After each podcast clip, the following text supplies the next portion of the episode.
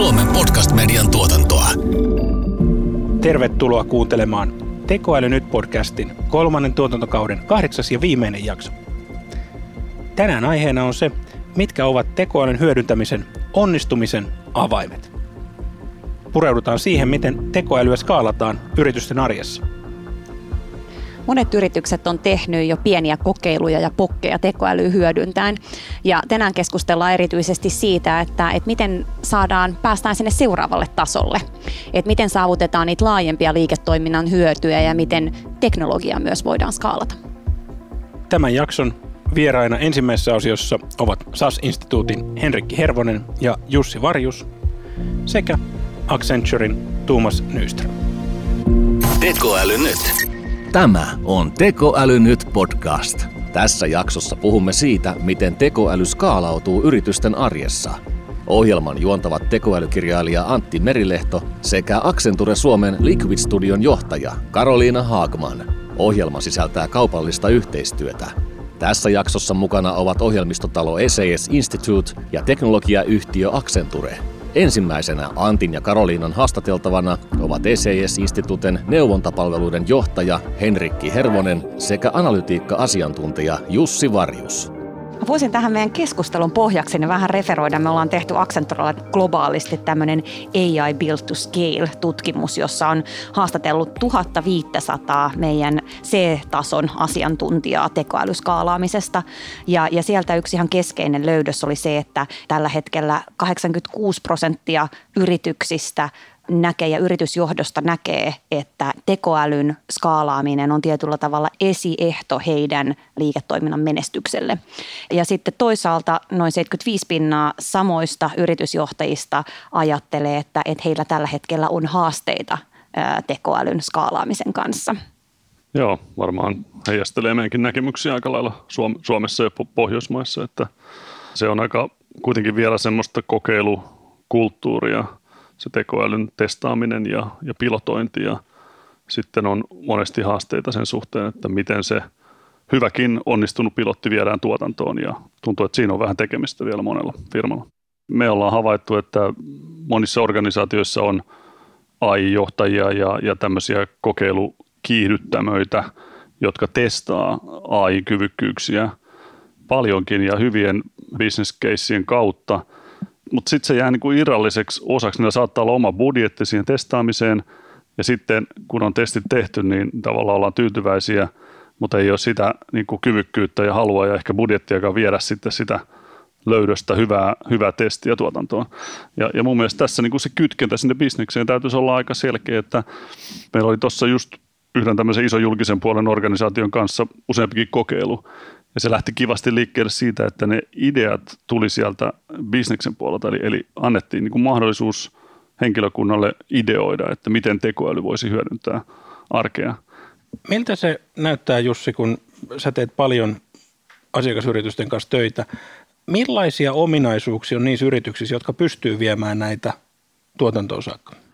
No yksi, ykköskysymys on se, että kun me lähdetään sitä analyysiä tekemään, niin me kysytään siinä suunnitteluvaiheessa jo, että, että miten te hyödynnätte lopputulemia. Että kun lopputulema on tämmöinen tai tuommoinen luku tai joku asiakaskore tai segmentti tai mikä nyt onkaan, niin mitä te teette sillä luvulla? Mm. Tämä on ehkä vähän sama, mitä, mitä havaintoja on, niin kuin tuli siinä tutkimuksessa ja varmaan mitä itsekin on tehnyt, että, että toisaalta jos jotain AI-kyvykkyyttä lähdetään kehittämään, niin se on kuitenkin asia, missä täytyy olla jokainen osa yrityksestä mukana. Että jos se on kauhean teknologiavetosta, niin sitten kehitetään sitä teknologian näkökulmasta. Ja sitten taas ehkä liiketoiminnan puolella on se haaste, että ei ehkä ymmärrätte sitä teknologiaa sillä tasolla, että tiedetään mikä on mahdollista. Juuri että tämä niin kuin ihan uudella tavalla haastaa sen, että, että liiketoiminta ja teknologia joo. tekee tosi tiivistä yhteistyötä. Joo, joo, sen takia mä tykkäsinkin tästä yhdestä esimerkistä, mitä äsken sanoin, että ne ideat tuli sieltä bisneksen puolelta, että tavallaan se mm. koko käyttötapaus, se use case niin kuin syntyi siellä ja sitten teknologiaa tuotiin vasta sen jälkeen, teknologian vaihtoehtoja tuotiin sen jälkeen vasta pöytään, että millä teknologialla tämä voidaan tehdä. Niin mm. Silloin se oli se kytkentä, mutta että se paluu kytkentä vaan siinä tapauksessa vielä puuttuu, mutta, mutta joo, se on kyllä just samaa mieltä Jussin kanssa, että kyllä se käyttötapaus ja se business, mä sanoisin vielä, että ei pelkästään käyttötapaus, vaan nimenomaan se business-hyöty täytyy niin kuin olla siellä selkeästi nä- näköpiirissä. Kyllä.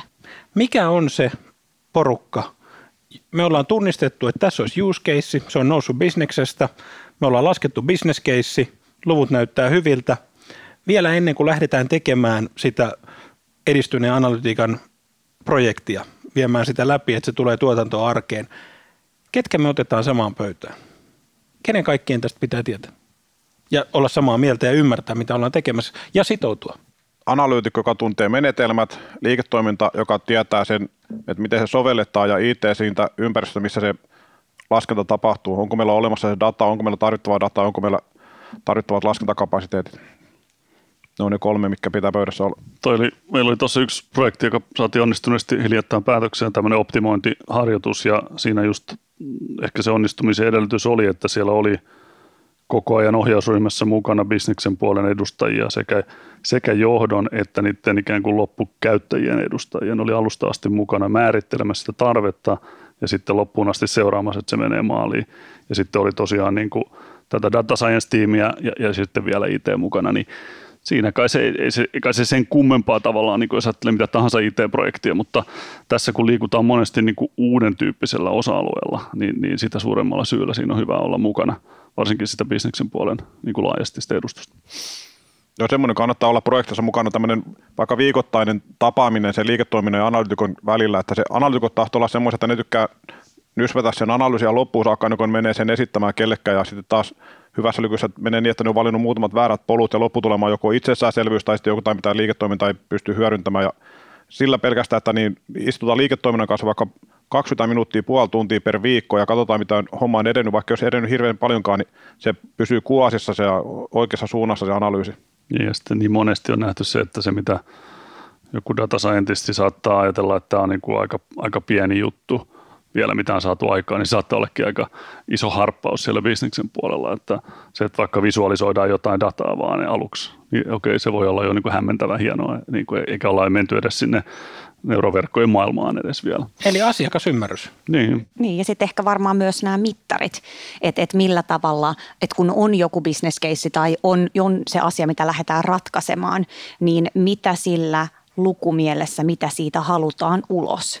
Että et miten voidaan mitata, että nyt me saadaan tälle investoinnille vastinetta. Joo, just näin. Ja just tämmöinen, ehkä tässä AI-maailmassa vielä tämmöinen uskon vahvistus on yksi asia, että tavallaan sitä se business aidosti niin kuin näkee, että tästä on hyötyä, että me ollaan tehty perinteisellä tavalla bisnestä vaikka sata vuotta jossain paperiyhtiössä ja nyt tuodaankin tekoälyavusteista tekemistä, niin kyllä siinä täytyy niin kuin se usko löytää, että okei, tämä oikeasti näyttää siltä, että tehdään tähän investointiin, että se takaisin maksu on mahdollista. Mm. Ja mm. siitähän tulee se skaalautuminen sitten, kun yksi onnistuu, yksi käyttötapaus, niin sitten skaalataan seuraavaan ja ruvetaan saamaan entistä enemmän hyötyä. Ja datahan on yksi, mikä on niin kuin se skaalautumis elementti kanssa, että sitten kun tehdään pienellä datamäärällä ensin asioita, niin sitten voidaan skaalata sitten laajempiin datamassoihin. Juuri näin. Puhuit tuossa alussa siitä, että niin minkälaisia haasteita on skaalautumisessa näissä analy- analyysissä, niin mä näen, että nyt on oikeastaan ne firmat, mitkä tuohon analyytikan hyödyntämiseen on lähtenyt mukaan, niin ne alkaa olla siinä vaiheessa, että siellä rupeaa olemaan tuotannossa semmoinen määrä malleja, että niiden ylläpitäminen ja päivitys alkaa olemaan työlästä sille resurssimäärään, mitä siellä firmoissa on. Että totta kai ihan välttämättä joka kerta halutaan lähteä palkkaamaan uusia analyytikoita tekemään niitä, niin pitää ruveta miettimään tämmöisiä erilaisia rooleja, ja sitä me ollaan nyt lähdetty ajamaan tuolla meidänkin asiakaskunnassa läpi, että niin analyytikot ei murehtisi dataa, että ne hoitaa niiden mallien parametrit kuntoon ja valvoo siitä, että mallit on oikein rakennettu, eikä lähtisi tekemään sitä datan muokkausta, missä turhan usein analyytikot sitten aikansa ja päivänsä viettävät. Ja toinen, mikä siinä on sitten, niin täytyy palata niihin analyyseihin, niin, niin niitä tulee se niin kertyy ja se kumuloituu se työmäärä niin analyytikon selkään, että ekaksi ne on tehnyt sen mallin tuotantoa jossain kohtaa se malli vaan rapistuu tai kuluu ajassa niin kuin vanhaksi, niin sitä pitää siihenkin palata siihen, siihen vanhaan malliin. Tämä on varmasti semmoista, mikä monille meidän kuulijoille, jotka on, ovat mukana päätöksenteossa, niin mä veikkaan, että tämä on tosi arvokasta kuultavaa se, että ymmärtää, että tietyt mallit – tai mallit, kun ne pyörii, niin siellä on wear and tear, siellä on kulumista, niitä pitää pitää, Kyllä. niistä pitää pitää huoli se, että, että ne tuottaa edelleen arvoa. Joo. Samalla niiden analytikoiden pitää vähän joustaa omista vaatimuksista, että analytikot haluaisivat, että kaikki olisi heille mahdollista, että olisi tämmöinen full flexibility, ja jos on full flexibility, niin se tarkoittaa, että on no automation, ja sitten taas se tarkoittaa, että kaikki tehdään käsi. Sitten taas toinen ääriraita on se, että kaikki on automaattista, mikä poistaa sen, että olisi minkäännäköistä joustoa. Että siellä pitää firman sisällä miettiä yhdessä niitä analytikon kanssa, että mitkä kaikki on sitä joustavuuden rajoissa olevaa ja mitkä on sitä, mikä automatisoidaan. Ja sen jälkeen sen analytikon pitää tietyllä tapaa niissä rajoissa niitä ennustemalleja ynnä muita malleja sitten rakentaa, että hän ei voi yhtäkkiä tuoda sinne jostain Excelin kulmalta jotain uutta tietoa, koska se ei ole vaan tuettu siinä prosessissa. Että se pitää mennä tämmöisen määrämuotoisen datamuokkaus ja tietokantalatausten kautta se analyysi, analyysikirja, mitä siellä tehdään. Mutta mu- muuten se skaalaus loppuu seinään, että jos nyt tulee johonkin väliin joku manuaaliprosessi, niin millä sä nyt sitä sitten joka viikko uudestaan päivität sitä manuaaliprosessia, että kaikki pitää mennä siinä mielessä hoidetusti ja siistitti datamarttien ja tietokantalatausten kautta. Tekoäly nyt. Seuraavaksi puhumme siitä, mitä konkreettisia askeleita yritys voi ottaa hyödyntääkseen tekoälyä liiketoiminnassaan. Antti Merilehdon ja Karoliina Haakmanin haastateltavana on Accenture Suomen maajohtaja Tuumas Nyström. Te olette tehnyt ison tutkimuksen siitä, miten tekoäly skaalautuu. Tosiaan meitä kiinnosti ymmärtää, että miten maailmalla nähdään tekoäly tänä päivänä ja miten hyvin yritykset osaa sitä hyödyntää. Eli skaalautuminen tässä viittaa siihen, että miten hyvin sitä osataan niin kuin hyödyntää laajamittaisissa organisaatioissa ja, ja onko sillä skaalautumisella jonkinlaisia liiketoiminnallisia hyötyjä. Mitä löysitte? No löydettiin tosi paljon asioita. Eli ehkä ensimmäisenä voisi sanoa, että ne organisaatiot, jotka onnistuu skaalaamaan tekoälyyn, niin ne saa merkittäviä hyötyjä siitä. Eli, eli ylipäätänsä voidaan todeta, että teknologian hyödyntämisellä ja sitten yrityksen tuloksella tai organisaation tuloksella on niin kuin selkeä linkki keskenään. Se on vahvistettu asia. Sitten toisaalta taas saatiin paljon informaatiota siitä, että miten niin kuin yritysjohto ajattelee, että minkälaisia vaikutuksia tekoälyllä on heidän niin kuin toimintaansa ja miten tärkeää se on heille. Mitä sieltä löytyy? Ensinnäkin nähtiin selvästi, että lyhyellä aikavälillä moni yritysjohtaja näkee tekoälystä kasvun moottoria. Eli liiketoiminnan kasvu nähdään niin kuin olennaisesti linkittyvän siihen, miten tekoälyä osataan hyödyntää. Ja sitten vähän pidemmällä aikavälillä nähdään se, että, että tällainen niin eksistentiaalinen kysymys tulee esille, että pärjätäänkö me organisaationa pidemmällä aikavälillä, jos me ei hanskata tätä tekoälyjuttua. Ja se ehkä, mikä niin kuin huolestuttavia asia tässä niin kuin tutkimuksessa sitten oli näiden positiivisten faktojen niin kuin lisäksi oli se, että moni organisaatio myöntää, että ne on hirveän pitkältä tässä matkalla. Kolme neljäsosaa on sitä mieltä, että skaalaaminen on vaikeaa tai ei onnistu. Ja sitten suurin osa, yli kuin ylivoimaisesti suuri osa on sitä mieltä, että tämä on tosi tärkeää. Tämä oli globaali tutkimus. Varmasti meidän kuuntelijoita kiinnostaa, miltä tilanne näyttää sun mielestä Suomessa? No tutkimus oli globaali, eli tota, Eurooppa, Amerikka ja Aasia. Suomesta siitä ei ollut datapisteitä tai Pohjoismaista, Joo. mutta mä näen niin tilanteen hyvin samanlaisena täällä. Et, et täällä on tosi paljon sellaisia, jos me kategorisoidaan organisaatiot kolmeen ryhmään, niin kuin me tehtiin tässä tutkimuksessa, että on tällainen niin kuin suuri osa, eli 80-85 pinnaa, jotka on tällaisessa niin pokkifaktorimoodissa, sanotaanko näin. Ja sitten on, sit on tällaisia skaalaajia on sellainen 15, ehkä 20 pinnaa, ja sitten siinä on niin kuin tosi pieni 5 pinnaa ja alle, jotka on tällaisia niin kuin teollistajia, jotka oikeasti on jo sisäistänyt tämän homman. Niin ehkä niistä viidestä pinnasta ei kannata puhua mitään, ne on niin kuin oman lajinsa. He pärjäävät kyllä. He pärjää mm. kyllä. Mutta sitten on hyvä, että on suhteellisen laaja joukko, 15-20 pinnaa, jotka pärjää jo suhteellisen hyvin tässä skaalaamisessa. Mutta sitten sit se 80 pinnaa plussa, niin, niin sehän on se joukko, joka vaatisi niin työtä. Ja en mä näe, että välttämättä eroa Suomessa millään tavalla tämä, tämä tilanne. Juuri näin. Ja mä oon kuullut kerran, että pahinta mitä, mitä tekoälyn skaalautumiselle ja sille, että se menee tuotantokäyttöön on tapahtunut, on kokeilukulttuuri. Joo, kokeileminen on vaarallista, koska silloin saadaan sellainen niin kuin, äh, hyvän olon tunne siitä, että tehtiinpä jotain. Ja sitten on se yksi keissi, että se johto voi niin kuin liputtaa, että hei kato, meillä on tuolla joku chattibotti tai joku AI tota, analytiikkamalli tai joku muu pyörii. Ja sitten niin kuin raksi ruutuu niin sanotusti. Ja sitten katso siirtyy muualle valitettavasti. Ja tähän itse asiassa meidän tutkimuksessa tuli ihan dataakin, että siinähän vertailtiin sitä, että kuinka hyvin nämä niin kuin pokkityyppiset tekijät onnistuu versus ja minkälaiset liiketoiminnan hyödyt ne saa. Kyllä, nimenomaan. Että ne, jotka skaalaa sitä, niin niillä on kolmenkertaiset liiketoiminnan hyödyt ja sitten paitsi niiden niin kuin osumatarkkuus on kaksinkertainen. Plus sitten, että muillakin mittareilla laskettuna ne pärjää paremmin nämä organisaatiot, eli niiden, niin kuin, jos ne on pörssissä, niiden niin kuin pörssiarvo on suhteessa korkeampi ja niin poispäin. Et siinä on paljon positiivisia niin kuin trendejä siitä, että onnistuu tässä skaalaamisessa. Mikä yhdistää niitä organisaatioita, jotka onnistuu viemään, skaalaamaan tekoäly sinne tuotantoon? No viisi, viisi niin kuin juttuja, jotka niin kuin tulee esille tässä meillä. Ja ensimmäinen on se, että ne, jotka, ne, jotka onnistuu skaalaamaan, niin ne, ne oikeasti niin kuin tekee tätä hommaa. Että ei ole niin kuin hirveästi esteitä, että go and do, please. Sitten seuraava on sitä, että lähdetään etsiä sitä arvoa. Eli ei saa asettaa tavoitteita liian matalalle. Et tekoäly on mullistava teknologia, mahdollistaa uusia asioiden tekeminen, tekemisen tai sitten vanhoja asioiden tekemisen aivan uudella tavalla. Eli sellainen niin kuin 10 prosentin niin mindsetti on niin kuin ikävä tässä, vaan pitäisi lähteä sillä 10x mindsetillä liikkeelle ja, ja silloin pitäisi niin kuin löytää, että mikä se arvo on, mitä haetaan. Pitäisi niin kuin määrittää se arvo ja se pitäisi olla niin kuin yritysjohdon tasolla määritetty, että tämä on se tavoite, mitä me haetaan. Et jos se delegoidaan hierarkiassa liian alas ja matalalle, niin sitten sieltä tulee näitä niin kuin nykyprosessien optimointiharjoituksia, missä sinänsä ei ole mitään vikaa, mutta kun ne ei vaan sitten kuitenkaan tuo sitä niin kuin skaalautuvuutta. Paljon enemmän olisi tarjolla, jos olisi vääntövoimaa. Juuri näin. Ja sitten kolmas asia on tämä, tämä skaalaaminen, joka on niin kuin aika mehukas niin kuin aihealue. Siinä on paljon aditopikkeja, mutta jos, jos tiivistän, niin skaalaaminen tarkoittaa sitä, että otetaan niin kuin ilo irti tästä eri tavoilla. Pitää skaalata se kyky niin kuin tehdä tätä teknisesti. Että jos meillä on dataa ja rakennetaan joku malli, niin miten se menee tuotantoon ja miten sitä voidaan päivittää ja niin poispäin, niin se, se niin kuin AI-opsi pitää saada kondikseen.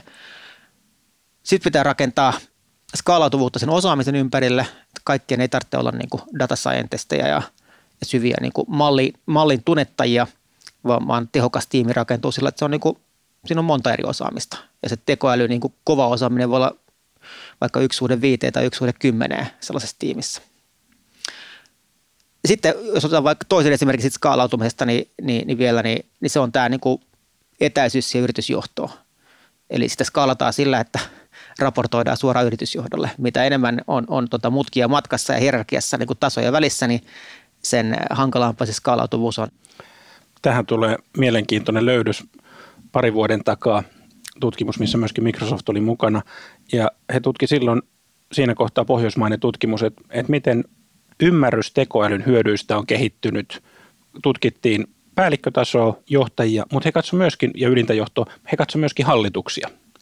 Niin hallituksissa oli se, tämä on pari vuoden takaa, niin siinä oli suuri vaje – se pitää paikkaansa, että jos katsoo niin kuin perinteistä niin kuin yrityksen hallitustoimintaa, niin se on hyvin tällaista niin kuin finanssiorientoitunutta se meininki siellä hallituksessa.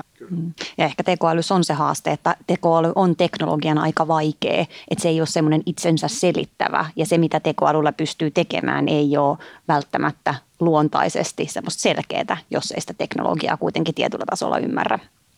Juuri näin ja sitten kyky tulkata se myöskin sille johdon kielelle. Nimenomaan kohtaa neljä. Eli tota, pitää olla hyvin selkeä sen suhteen, että hei, mitä me tehdään tekoälyllä, miksi me tehdään sitä ja mi- mi- mihin se perustuu. Että siitä ei tule tällainen niin kuin mystinen salaseurajuttu, vaan, vaan pitää olla hyvinkin avoin, koska kaikki, tässä niin kuin, kun teknologia kuitenkin on siinä yleisessä niin kuin kehityskaaressa tällä hetkellä, että teknologia on niin kuin demokratisoitunut.